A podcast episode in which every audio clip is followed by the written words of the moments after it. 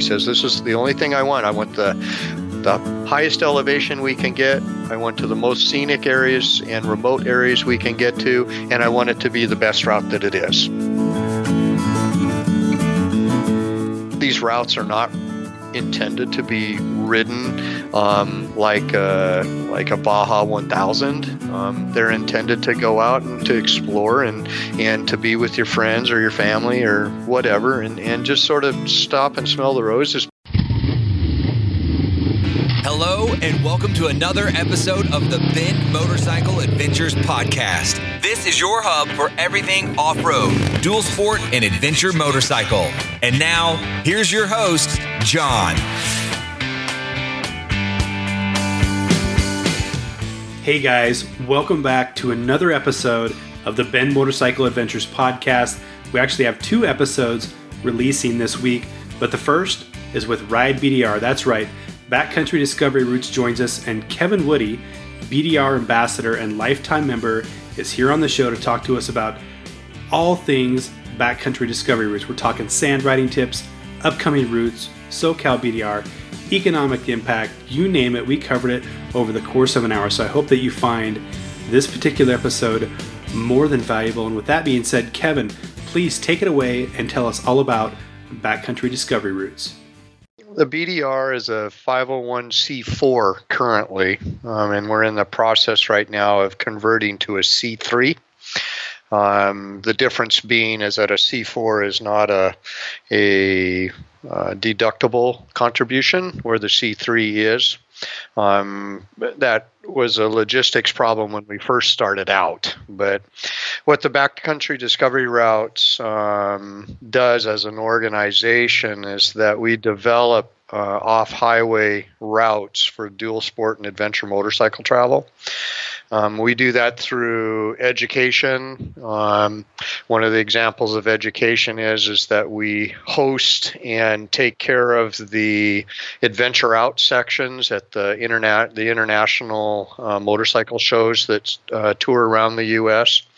Um, so we're there. We we do seminars on particular uh, topics of interest with uh, adventure riders, as well as we mingle with the crowd during the 12 hour hours that the show is open in order to answer you know, maybe generalized questions or specific questions by individuals about either routes that we develop or potentially how do I outfit my bike? Um, I've never done this before. How do I get involved?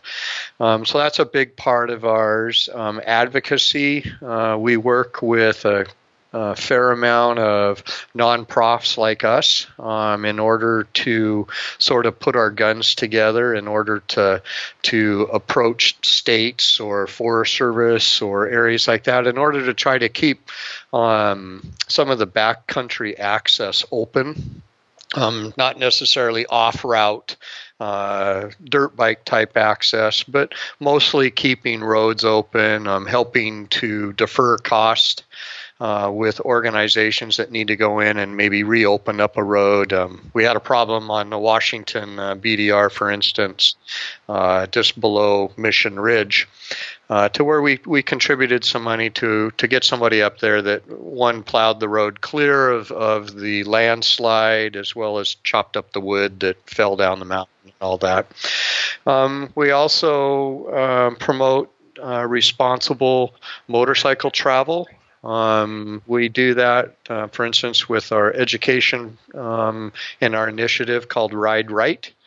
Um, we promote that through various media and social media, um, encourage riders like us as well as um, non two wheeled vehicles to always keep right when we're in these sort of backwoods, uh, uh, Forest Service style roads or desert roads where maybe I don't have access to the corner. Um, so instead of having a head on um, where I'm drifting into the left or he's drifting into the left, we, we, we try to educate people to, to minimize that.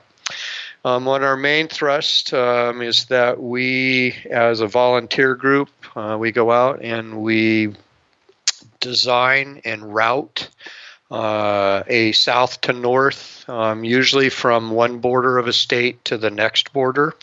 Um, we go as heavily off road um, and as technical as a large bore bike um, potentially could be taken. And we provide those tracks once we're done. We provide those tracks for free to individuals. You can go onto the website on ridebdr.com.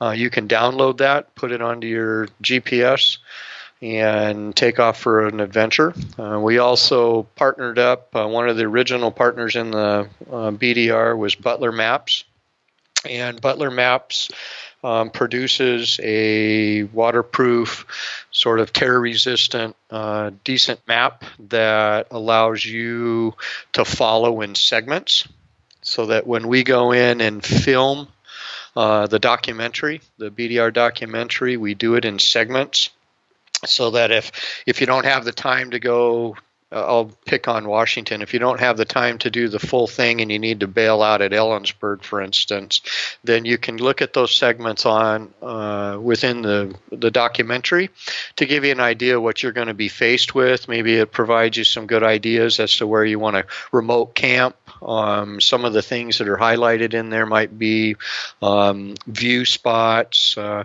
things of that sort, where I'm going to get fuel. Um, what little towns maybe I encounter. Um, so we charge for the last two. We charge for the uh, the movie. We uh, help to defray the cost of producing the movie by selling the the, uh, the documentary. But then also Butler Maps provides the maps to us um, on a consignment basis, so that as we sell them, then we turn around and, and we square up with uh, with Butler Maps. And for our listeners, the the maps, the uh, the paper maps, if you will, they're a great resource, not just for the route, but there's a lot of history that's included in the maps. And like Kevin said, uh, good places to stop for gas, possibly places to lay over for the evening if you're camping or if you choose to utilize lodging. So I know a lot of people are shifting away from from actual handheld maps, but these things are a great resource. I have all of them. I, I, would say that there's probably only of the nine BDRs that we have mapped out um, because of the length. Uh, our average length of a, of a route is about a thousand miles. So when you lay a thousand miles out on something that's 27 inches in height, um, it becomes very, very compact. And, and areas like uh, I designed the Mid Atlantic BDR, for instance, and there's no way possible that you can take a paper map and go out and ride that. There's you, there's too many offshoots. There's too many parallel roads, um, intersections that are missed. So, but like you say, it is a great supplement to the GPS tracks because it gives you an idea of what's going to happen later down the road. Can you take us back to the start? Kind of where did the idea of creating these routes spawn? Um, well, for your listeners that don't know, um, Touratech, um, Touratech is a an accessory manufacturer um, for adventure bikes, and one of the the U.S. operations is here in the Seattle area, and it happens to be owned by Tom Meyer and Paul Guillien. And when Paul got involved in the in the business, I want to say ten years ago, um, he and just as sort of a team building exercise, they took their dirt bikes, um, their plated dirt bikes. They went to Oregon and they downloaded the Oregon or paid for the Oregon uh, backcountry route, um, which was put together by a four wheel drive group and they went down just to go ride and get experience all together riding. And they came back and during the during that time when they were riding the Oregon one they were like oh my god this would be an absolute perfect thing for Touratech and and for us to get involved in in order to help to spur interest into the uh, adventure riding so they came back. Um, there were three or four of them, five of them that got together. Um, they started to to route. Um, uh, Bryce, for instance, came in and, and they started routing the Washington one, and, and before they knew it, they had a route in about a year. Um, they uh, contacted uh, Sterling Noren, uh, who shoots most of our documentaries. Uh, got him involved. Uh, he came in. Um, they shot the first Washington one um, at the time, and then it's just sort of morphed in. Um, it's become a lot more sophisticated of a of a documentary now. We we used to like in Washington there was one film person, and that was Sterling.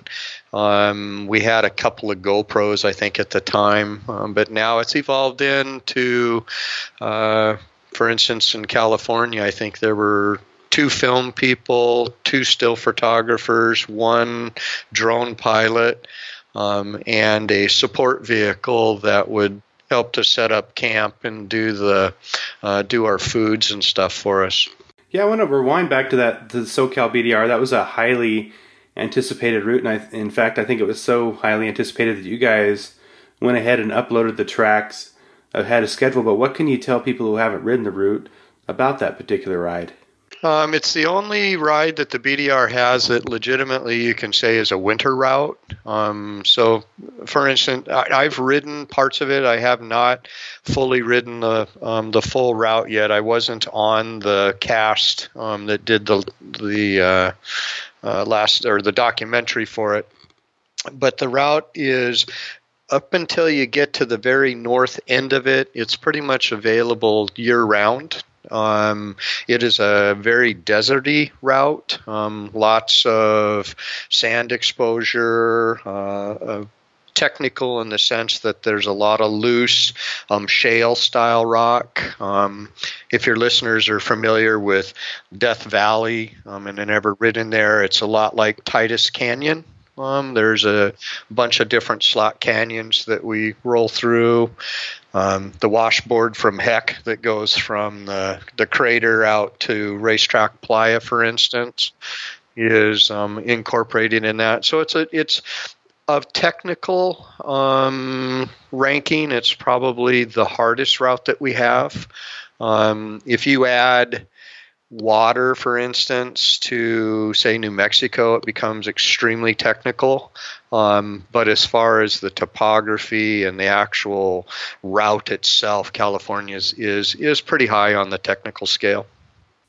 Okay, Kevin. Speaking of sand, I had an Instagram user shoot me a message and wanted me to ask you if you have any tips for navigating the sand on one of these larger adventure bikes. Um, well, I'll preface that by saying I ride a R1200 GSA. Um, I learned on a GS uh, 10, 15 years ago, whenever it was, I started to do big bike stuff.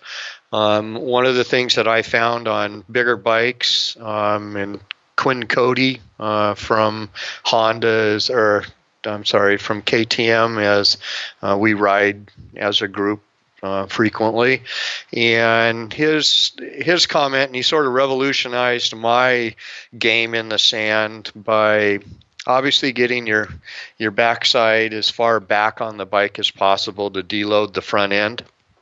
Um, but second is to cover your clutch um, and your front brake with your index finger so that when you're throttle on, you're not pumping the throttle so as you're going through sand, if you're if you're constantly goosing the throttle and you're you're in, you're on it, you're off it, you're on it, you're off it. What it does is it breaks the traction of the of the rear tire, and it causes it to bog itself down. So then you just get in this ratchet um, pulsation. Um, but by covering the front end, making it loose, getting yourself way back. It lofts the front end and it, it, it makes it a much easier, a lot saner of a ride than it is to try to to to sit in the saddle as I see a lot of sort of newbie riders try to do in sand because it's so squirrely.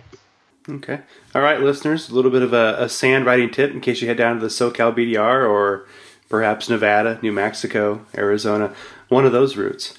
Well, I, w- I would say that you guys have as much. I've, I've ridden in Milliken Valley many, many oh, times. you guys are probably better experts at it than we are up here. So for sure. Yeah, it's it's uh, it's funny. I've had some interactions with some people from Southern California on Instagram. They're giving me a hard time about riding in the sand, and I'm thinking, guy, I think their their perception of what they're riding like in Oregon, especially Central Oregon, is a little bit off because I've been swimming in the sand for the last couple days over here. Yeah, for sure, for sure. And then as soon as it gets done, then you're on a vertical, you know, volcanic rock face. So yeah, very diverse terrain here. Hey, on the nonprofit status, are you trying to change that so that people can donate and it will be tax deductible? Yeah, the thought process it, it, it goes probably in two or three different realms. One of which is obviously so that it's rideable to you guys. Um, it's it has not been that for our supporters in the past, um, but we're our feeling is this allows us the ability to be able to not only get a member or not a member but a supporter. But if there's matching dollars available um, for that then it allows for the corporate world to step in.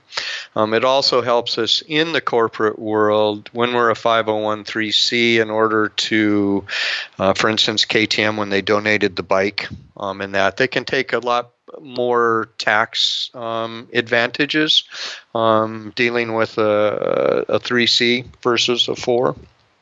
So we're trying to make it easy for people to be able to, to contribute. Okay. Now, yeah, that's correct. You guys decked out a KTM 1090 and raffled it off. How did that end up?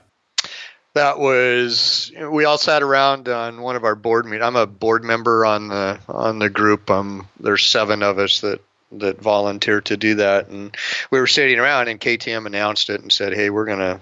We're going to do this for you guys. We negotiated it out, and and we want it to be, sort of coincide with California.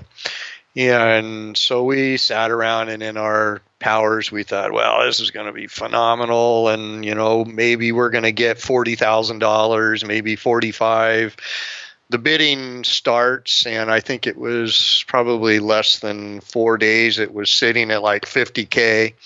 Um, when I was doing one of the IMS shows, um, I want to say it was Chicago. Uh, when I was back there, I was watching the counter, and it it popped up to over 100k. Um, and then this little push popped in, so it, it was unbelievably successful for it. And the guy that won it, uh, Mike Toon, is from Alaska. And he's been a long time supporter of the BDR, so it, it went to a really cool guy. It's it's it's really neat, and and I, I, I can't really say what the next maybe one might be, but there it is on the horizon that this will be an ongoing um, uh, thing as time rolls on for us. So each, hopefully, with each uh, uh, BDR that we introduce in January, um, we'll have this sort of giveaway piece to be able to do again. Okay, and the one you're speaking about is the is that the Northeast Backcountry Discovery route? Yeah, the next one on the on the Pike, we if I can, I'm going to back up and sort of give a give you guys an idea of what the process is for us and, sure. and what we do. But is we at any given time, there's probably four um, routes that are in process, and originally when California came out, Cal- California was a, a very rapid developed route in that um, we wanted to do it. We wanted to be part. of the guys that were developing it, um, Ron West and uh, uh, those guys came in and they actually got it done in two years. So it actually displaced um, finishing off Wyoming and some of the other routes. So we sort of look at each route um, and its basic um, how deep into it are we are we 70% 50% 20% in the development of it and then as time goes on it begins to either take over another route or falls behind a route that's progressing faster. So the particular one on the northeast that um, I'm involved in, I'm I'm helping to route that with a group of guys back there and a and a and a gal, is it was supposed to have been after Wyoming. So we were going to film Wyoming this year and then film um, in late September 2020 the uh, northeast route. But because of the amount of snow that that um, Wyoming has on its surface right now. Uh, the top end, we couldn't finish it, and we're afraid that it would most likely not even be melted by the time we went to go in and to film it. So Wyoming is about probably 80% complete, um, but the top end is the most technical area, which happens to be the highest elevation. So what we did a little thing we did a little differently with the Northeast is on any of our routes, normally it's one route boss and two or three volunteers that sort of do the whole thing from start to finish. Um, when I set up the Northeast route, I because we go through five states, what I wanted to do is I wanted to have sort of the local experts um, each develop their section of each state so that when when you're developing a route, it takes on a personality um, for instance, the Mid Atlantic is uh, is very historical because that's what I am. I love history, and and I wanted to incorporate battlefields and some of that. So us that live out here in the West, we go out there, we get to participate in uh, something that maybe uh, we wouldn't normally get to see. So the Northeast, what I really wanted to have happen was the I wanted to get the locals' interpretation of what they think an adventure ride is. So I've got very uh, we have five highly skilled people back there. Um, of each state that are sort of connecting the dots. So as we started to plan this, I would tell Tim James, for instance, I want you to meet Jessica here. And then you i want to meet uh, this person here and the next one and then the next one. And when i talk to my main guy i want to exit out of maine into canada at this point. So that's how we sort of developed it. But because it's not up to one two or three people doing a full 1200 mile route we actually were able to finish the route in about a year and a half whereas like the Mid Atlantic um, took me just over three years to to do. So we were commuting back and forth. So so it allowed us now with this problem with Wyoming to be able to to take the stress off of us and say, hey, let's just do the the Northeast. It's virtually done and boom, we're ready to go. So the next one after the Northeast will most likely be Wyoming. Okay, that's exciting. And I'd be curious to know when you're developing one of these routes, do you have a checklist or or maybe three or four things that are really important to you when you're laying out a route? Yeah, it's um, it was funny because uh, Paul Guillien he took me aside when I w- was at a Touratech rally in uh, back east. Um, I shipped my bike out and I did a bunch of routing back there, and he says, "This is the only thing I want. I want the the highest elevation we can get I want to the most scenic areas and remote areas we can get to, and I want it to be the best route that it is. And I'm like, well, that sort no of doesn't explain a whole lot, but so it, it's not not a lot of pressure um, per se, but it's the guidelines are pretty specific that we want to we want to try to get people as remote as possible. Um, we don't want to put them into, for instance, Milliken Valley and and with a you know 600 pound bike and have to do the the vertical walls and and some of the single track that's out there. So we have to be very you know conscious of that. We're we're not going to make it easy on people. Um, is one of the goals, but at the same time, um, we don't want to we don't want to obviously hurt people. We don't want to get them in a situation that might create a problem for them um, because it still needs to be enjoyable. Uh, the Mid Atlantic, for instance, um, I detuned it big time.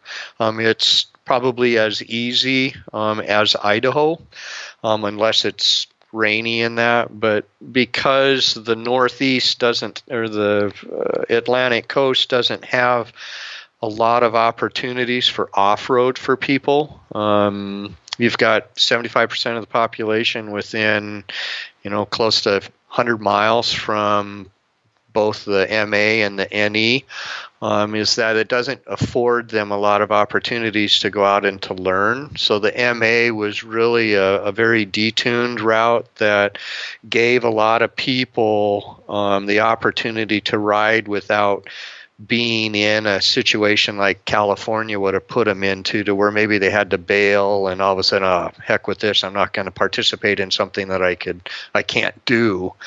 Um, so really, the MA is it was a learning thing for them. So as when we decided to do the Northeast, then that's when we wanted to to bump it up, and and it's probably, especially Maine and probably the mid New Hampshire and part of Vermont um, will probably be one of the more tougher routes that we have.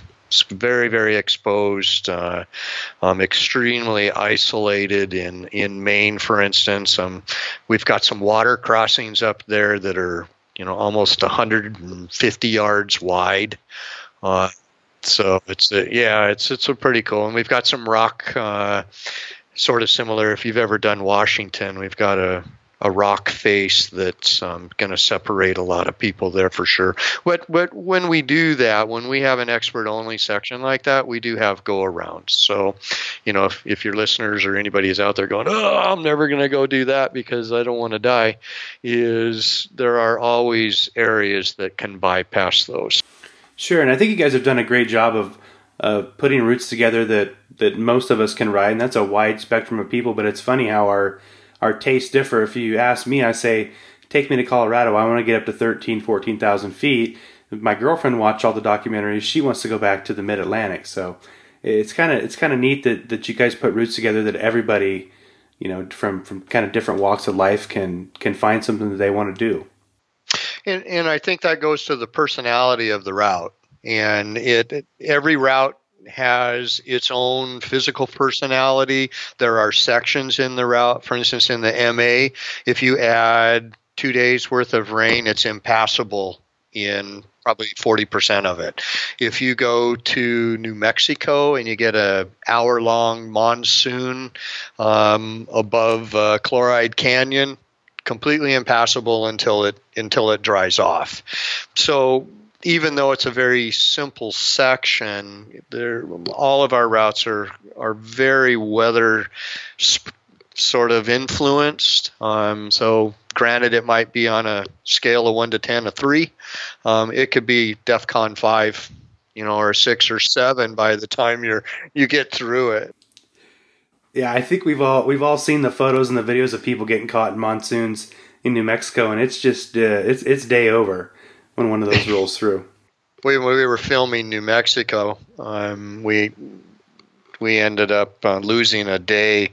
Um, got stuck up at the top end of a of a pass. There's a there's a wolf sanctuary up there, and we ended up having to spend the night in the middle of a wolf sanctuary sanctuary because the mud was it's that cleachy stuff. You know, it was really tough, but that was those, those that was a great story. That, that, that was a lot of fun to hear. hear the wolves. Do you guys get a lot of feedback about your routes, positive or negative? People saying you should have gone here, you should have grabbed this. I, I, I, I would imagine you do.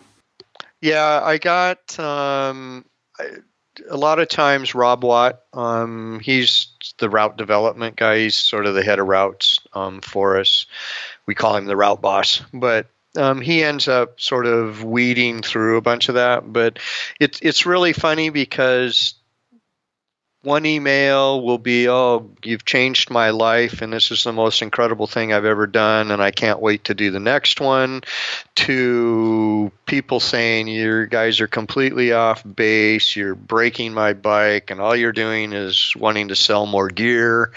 Um, to the guy that says, "Wow, I'd really wish you'd make it far more technical." To the ones that say, "Nah, this was way too technical. How come you're doing this?" and so it. Uh, there is a, a big diversity. I I don't think we get many people that are super aggressive or overly passionate about it. Um, but we do get people that want to, you know, make sure that we're aware that maybe we missed a really good spot. But that's part of the, the whole adventure riding thing is that we're not suggesting that you go out and start in Temecula, for instance, and, and roll yourself up through the through Death Valley without maybe taking a day to smell the roses. These these routes are not intended to be ridden um, like a, like a Baja 1000. Um, they're intended to go out and to explore and and to be with your friends or your family or whatever, and and just sort of stop and smell the roses periodically. I.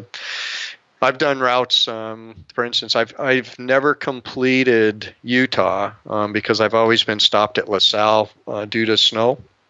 And for me, it was great because it gave me the opportunity to go ride this, you know, 600 pound GSA in Moab, um, in places like that, where I probably would have maybe not done that. Um, so it's it's people have to be adaptable, and I think they also need to take it for what it is. It's a free route to get you out there. Um, it's not out there to for people to have bragging rights to say, "Oh, I completed it in two days." You know, we're we're not looking for that. Yeah, and, and my advice to any of the listeners, I've talked about this quite a bit, but I did Idaho on kind of a condensed schedule last summer, and uh, kind of regrettably, I mean, i am sure I'll be back this year, but take your time, add an extra day or two, or or follow the uh, the, the kind of the schedule via the map and the tracks, but don't rush through these things.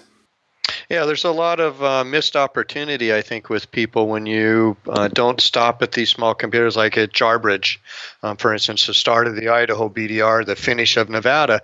It's there's 13 people that live there that, in part of the BDR mission, is to route through these small communities that don't have tourist dollars any longer because the superhighway's taken it away and to try to give them the opportunity in order to make a little bit of extra income based off what they wouldn't have seen before, and that's the motorcycle community. So, and for instance, in Jarbidge now, I think there are um, three bars or uh, restaurants that are open about six months out of the year.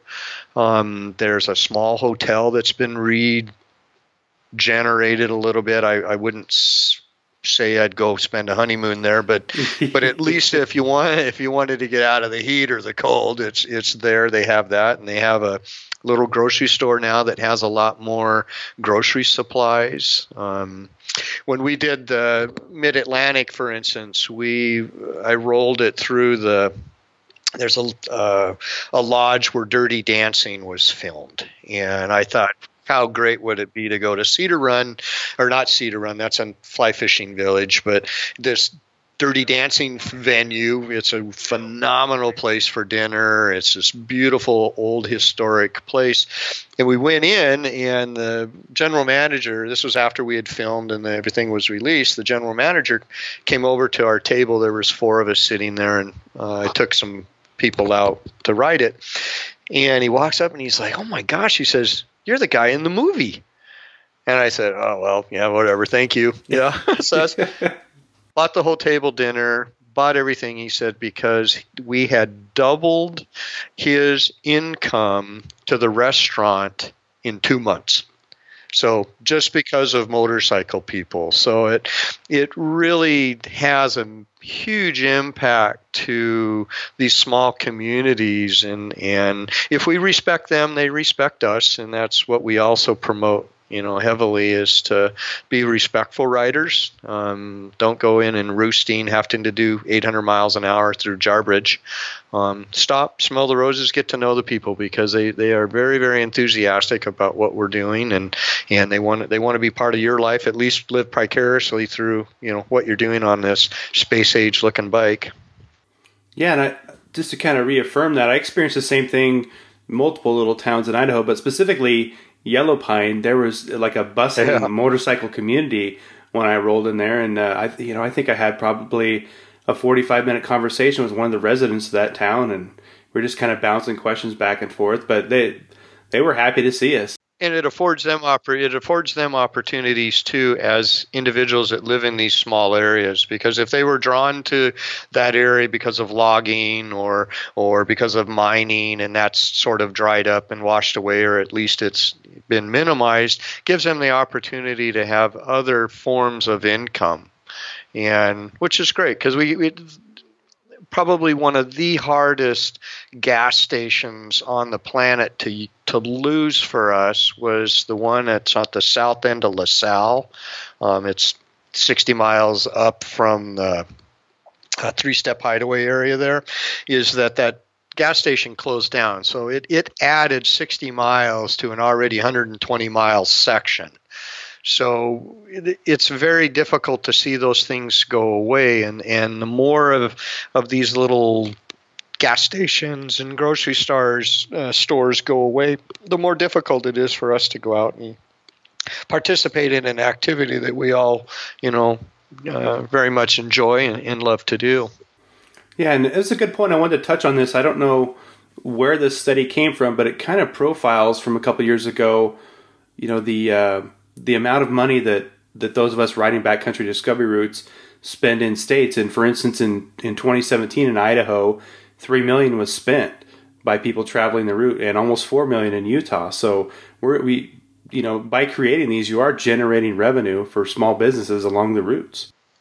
Yeah, we uh, commissioned this. We had a it's our tourism um, packet that we provide to to different states, and when they did the surveys, they did all of the crazy stuff that those people have to do in order to put together some kind of, of document that says how much we spent. It didn't involve the Mid Atlantic, um, it wasn't completed yet.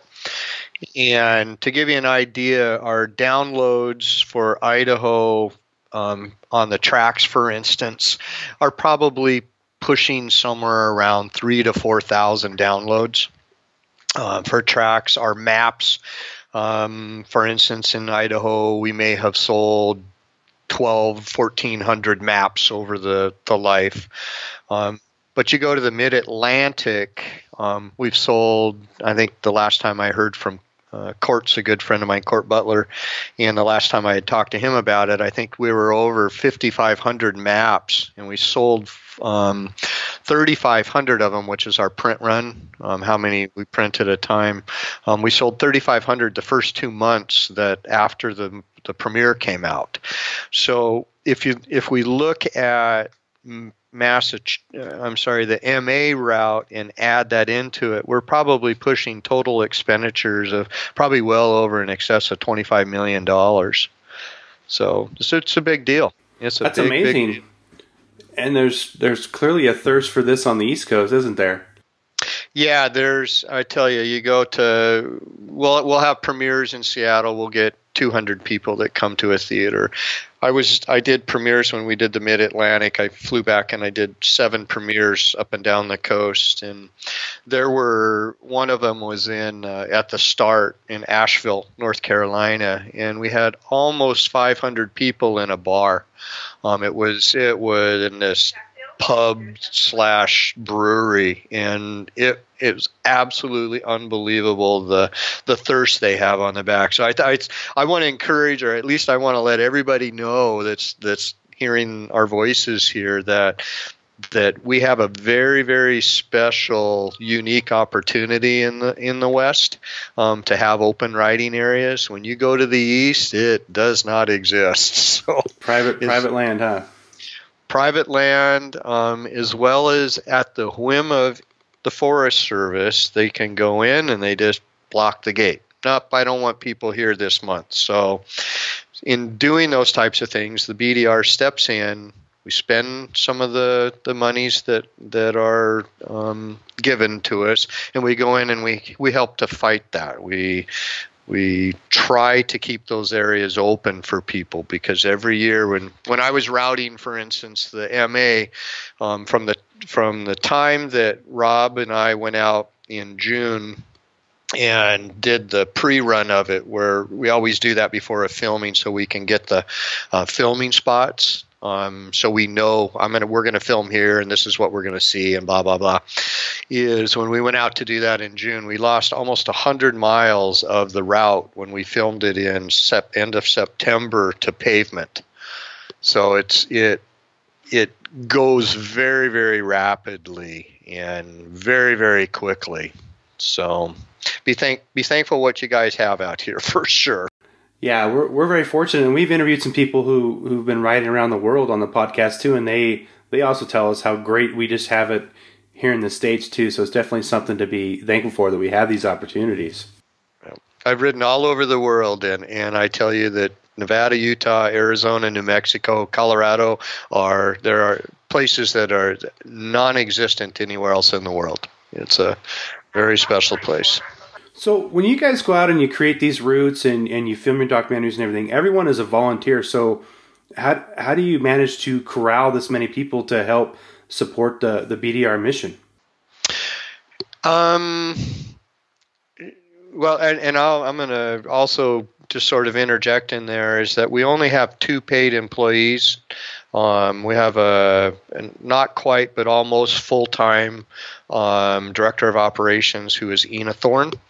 And Ina Thorne is our uh, basically takes care of all of the paperwork and the, and the legal stuff and the working these um, uh, tourist expenditure sheets and doing all those types of things. So it's actually a real job for her.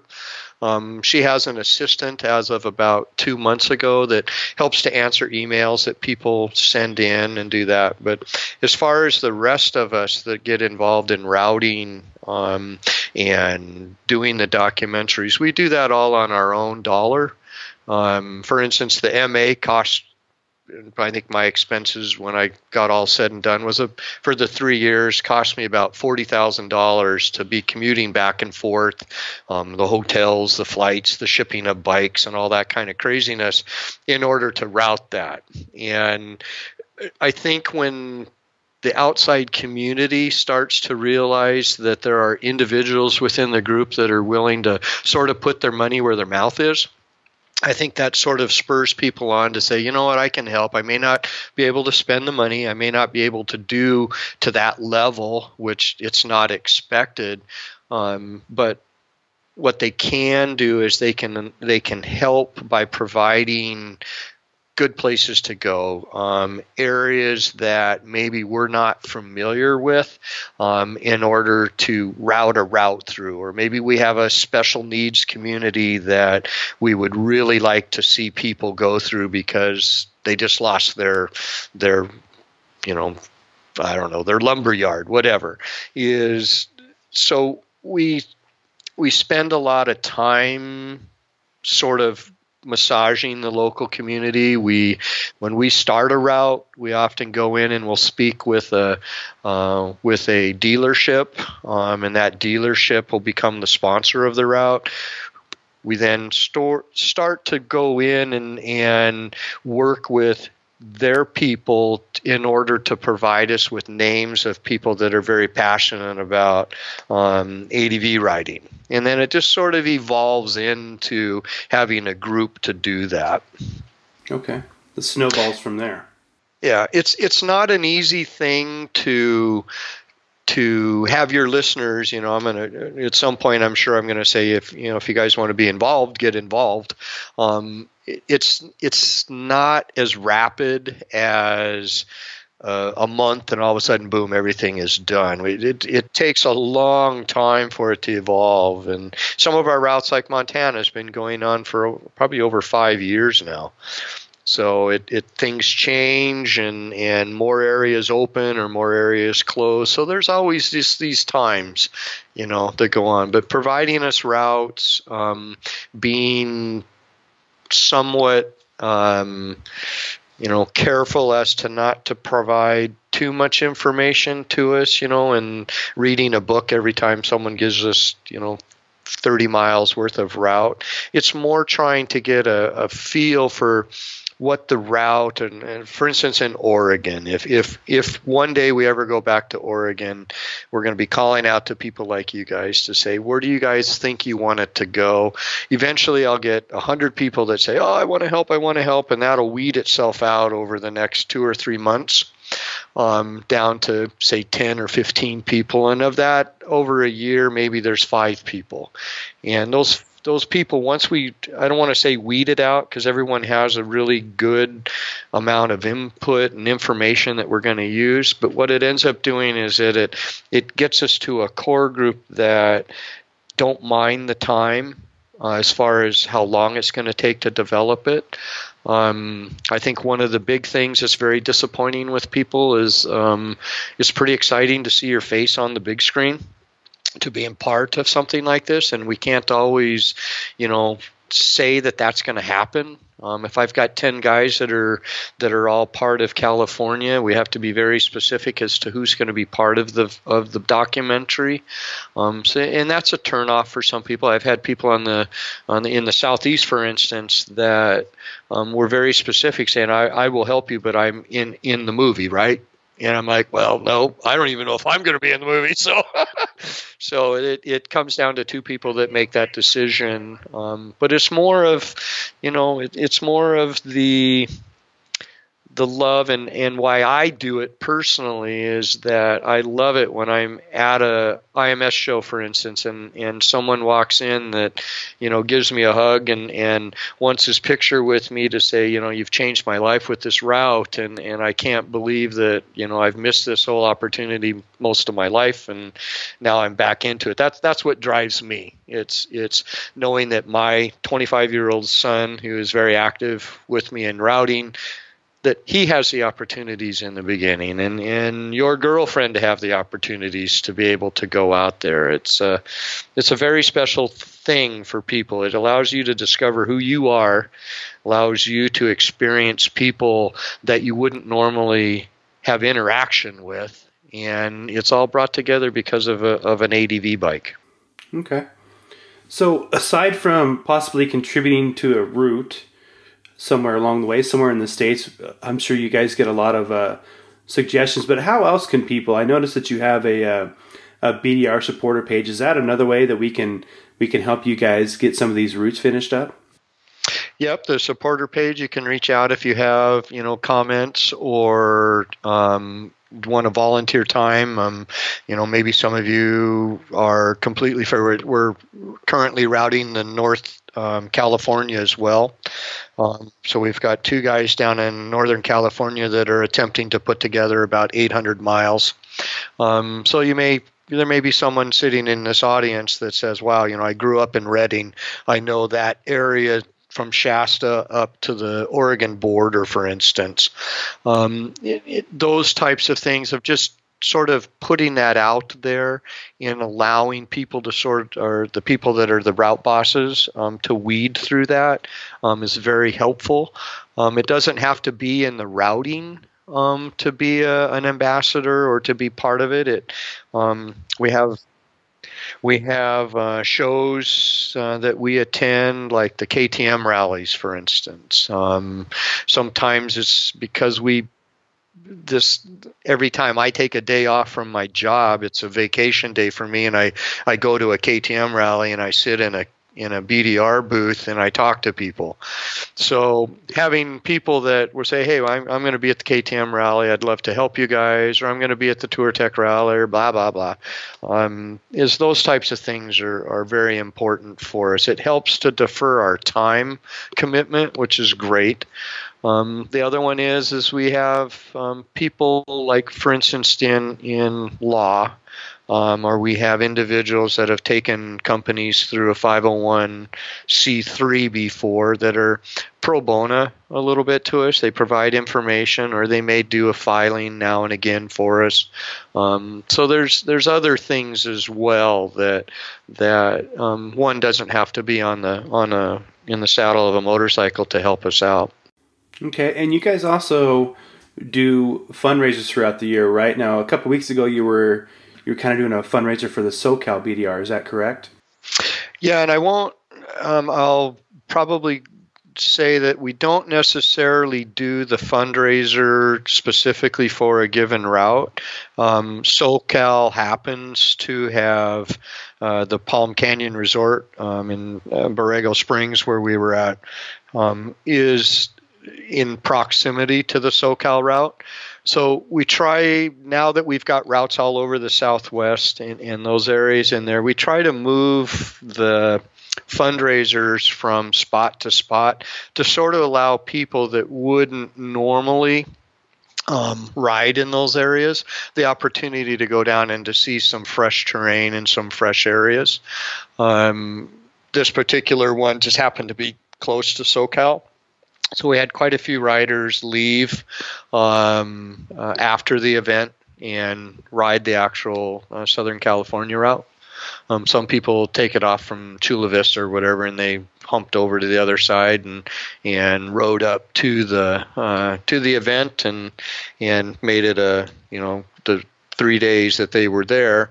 It just made for a, a, a three day layover to continue their ride.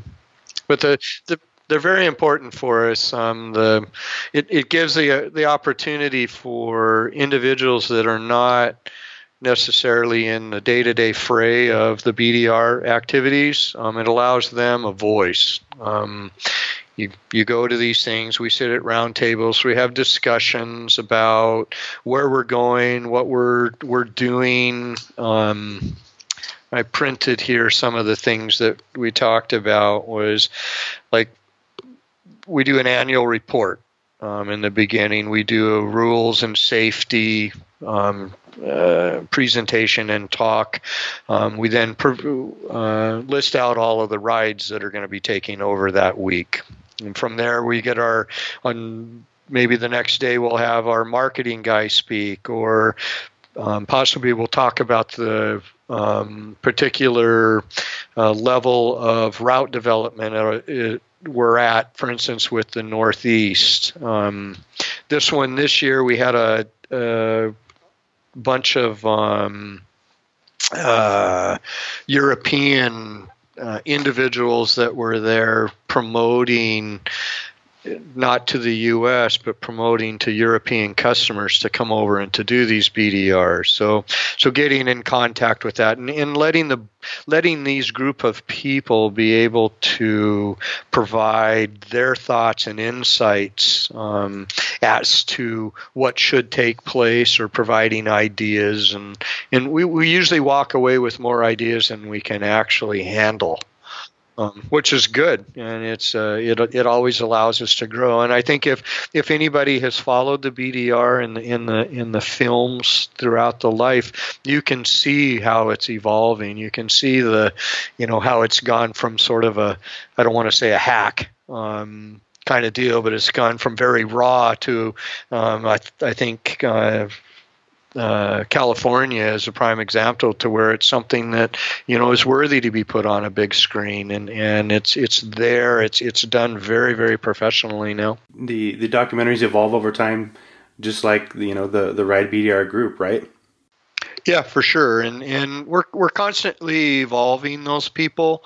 Um, when I was asked to be a board member, I actually uh, took a, a, spot, a vacating spot with. Um, with Sterling Noren.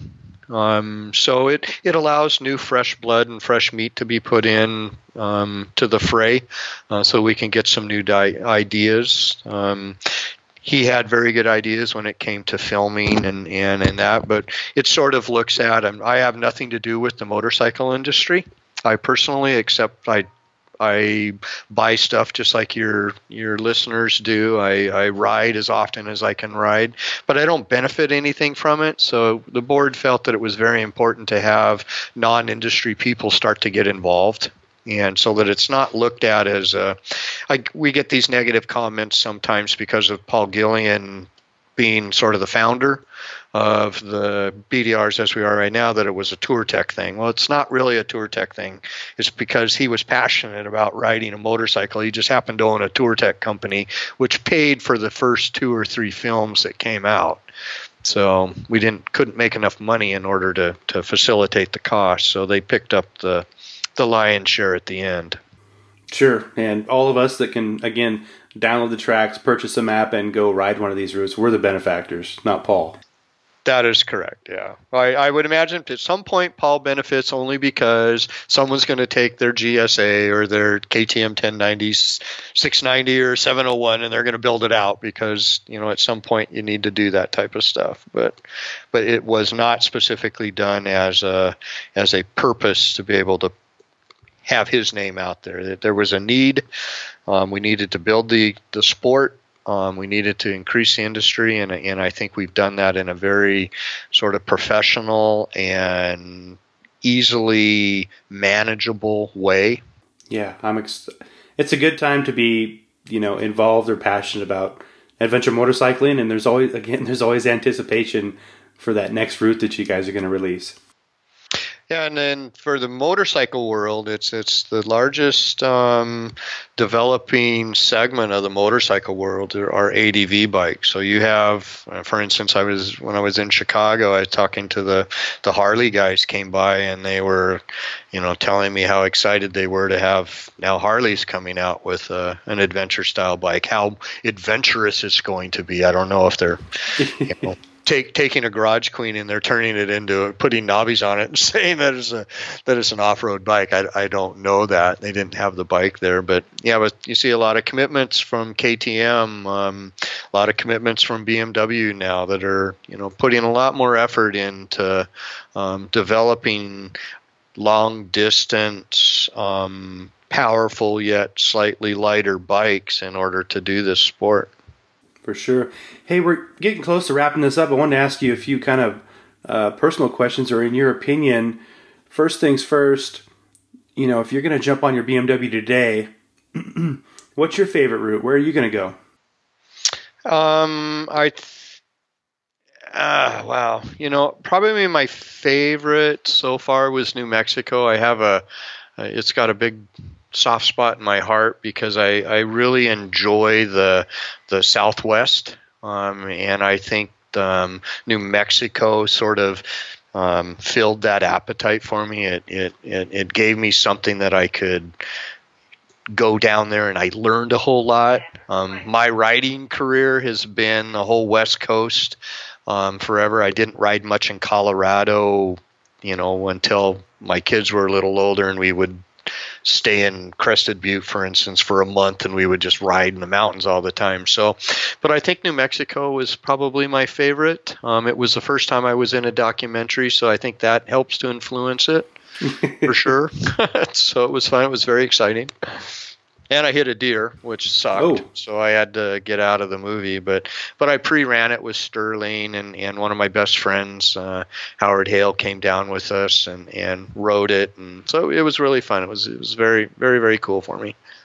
Okay, next one. What state uh, do you most want to see a route in that doesn't have one yet?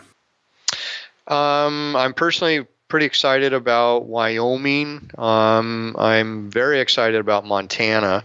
Um, if they threw me a bone right now to say, where would you want to do your next routing, Kevin? I would probably lean towards a South Dakota, North Dakota route, um, or potentially do a, a route from uh, Louisiana, uh, say down in New Orleans, and have it go up through um, that sort of the Appalachian Trail area um, in order to connect the whole East Coast. So we'd have a you know 35, 3600 mile route that way.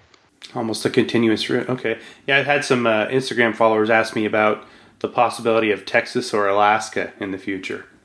Texas is probably not a real probable area um, because of the private land. Um, there's there's easy ways to be able to you know, circle around Elephant Butte or something um, numerous times, but it's very, very difficult to do a north, uh, I'm sorry, a south to north route that's cons- um, connected. Um, it would require us to have to move east or west through pavement in order to get around you know 300,000 acre ranches and things of that and, and and it's been tried down there that that was probably the second once Colorado was done, um, New Mexico was being routed, um, Texas at the same time was trying to be routed, and it just is there isn't a lot of open space opportunities down there. Alaska, um, we've never really talked about Alaska a whole lot because of the complexity of getting there. Um, I think we're trying to do the contingent um, U.S. first. Um, we're not running out of states. Uh, we have people in Missouri that would really like us to come out. Um, we've got uh, a proposed route right now from a veterinarian that just retired um, that's in the Michigan, uh, Wisconsin area. So we'll be working on that. There, I, I could see us dumping over the border um, before we actually go maybe up into Alaska um, jumping up into maybe doing a slight circle route um, through maybe some province of, of Canada in order to, to have a pretty stellar route.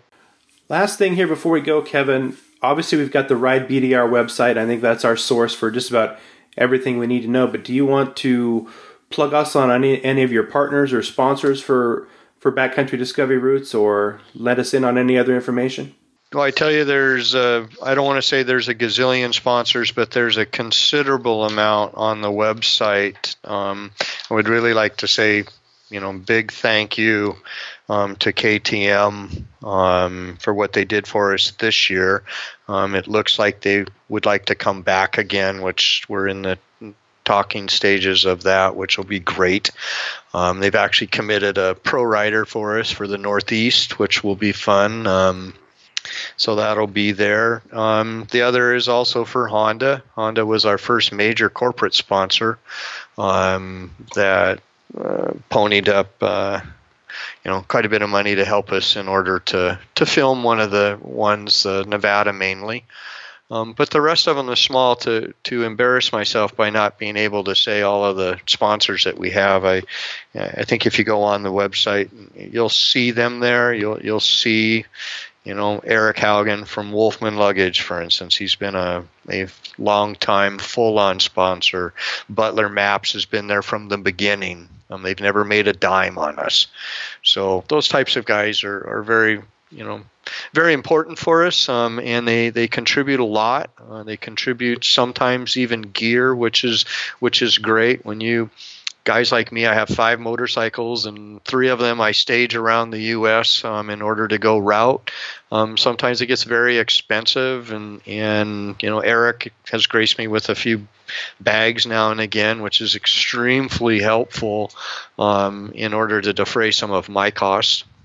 Um, we're not sponsored by anybody. Nobody gives any of the writers cash or, you know, any of that kind of stuff. We're all free to do whatever we need to do. But and Touratech is a really big one, and, and I don't want to harp on that a huge amount, but they they were very instrumental in getting this going, and, and they are a huge huge part of of the the overall success of it. And not only Paul, but the rest of the guys there are masterful at uh, at at making my job as a logistics and guy um, a lot easier because most of our stuff we keep at Touratech as a as the BDR organization. So they help me to, you know, put our packets together, to to do our boxes for our supporters and all that type of stuff. So there's a lot of things that they they pony up to help us with. Okay. All right, Kevin. Any parting shots? Anything else our listeners should know before we close this one out? Um, I, I, would say if you get out there, enjoy it, be respectful of the community. Is is ride respectfully. Um, always ride right. Be safe. Um, don't go out there with the anticipate or, or, with the idea and thought that this is uh, again the Baja 1000 because they're not. Um, it's it's a it's a good time to explore the U.S. because as we begin to become overpopulated and that we're going to start to lose some of these things. So get out there and, and and enjoy it. Enjoy it while it still is open and and free for us to do so. So if you feel you want to come in and, and be a supporter of the BDR, I would encourage you to do so. Um, it helps again to defray costs. It, it allows us to go out um, and provide monies to small organizations that are doing basically the same thing that we're doing um, to sort of make things right. You know, keep us all out there. All right, sound advice, Kevin. And I just want to thank you, all your ambassadors, all your supporters for all the work that you guys have done, and, and I'm sure will continue to do. I think again, I think we, uh, the riders, just your everyday riders like myself, I think we're the the big benefactors here. Yeah, I really appreciate it, John. Thanks to everybody that's out there that is a current supporter. Uh, even if you're not a supporter, if you've downloaded the tracks, you are in in some degree supporting the organization, right? and we really, really appreciate that. Kevin, thank you for coming on the show. And on behalf of myself and our listeners, I just want to take a second here to thank you and everyone involved with Backcountry Discovery Routes for the amazing work that you've done for all of us. And listeners, Arizona, California, Colorado, Washington, New England, coming soon, Wyoming, Montana, just to name a few all these amazing routes that they've put out for us are routes that are in progress where we can simply visit their website, ridebdr.com, download the tracks, do our homework, do some research on the site, possibly purchase a map or donate to BDR, and then set off on a on your first motorcycle adventure or a fresh motorcycle adventure. Most of that uh, that planning work for you and the navigational work is done for you ahead of time. This is really an unprecedented resource for adventure riders. So again, ridebdr.com and at ridebdr on Facebook, Instagram, and Twitter. Listeners, I think you're in luck this week. A second episode of the podcast comes out Thursday with Agla Garrett. She's a regular contributor to the website and forum ADV Rider. She's obviously an around the world writer, another one joining the podcast. Followed Dakar this year. We're going to talk about the reality of sponsored travel, influencers, etc., etc., etc. So you do not want to miss that particular episode this Thursday. Listeners, seeing as we're talking backcountry discovery routes, I want to let you in on a little bit of information. Bend Motorcycle Adventures will be guiding and riding the Colorado Backcountry Discovery Route September 1st through September 5th of this year. It may not jive with the dates that are on our website, but that is our plan. So if you'd like to get together and ride with Bend Motorcycle Adventures, we've got bikes you can utilize. You can go all inclusive, get your hotel, get your food, get your lodging, whatever the case may be. Get all that included in the package again, September 1st through the 5th, five days, five nights. We're going to ride the Colorado backcountry discovery route, and then I'm going to flex into Idaho for a week and lead a bit of a, a private tour for seven days. So there's your opportunity if you want to ride with Bend Motorcycle Adventures and you want to ride one of the most popular backcountry discovery routes, Colorado, shoot me an email, bendmotorcycleadventures at gmail.com, and let's talk about riding that Colorado backcountry discovery route.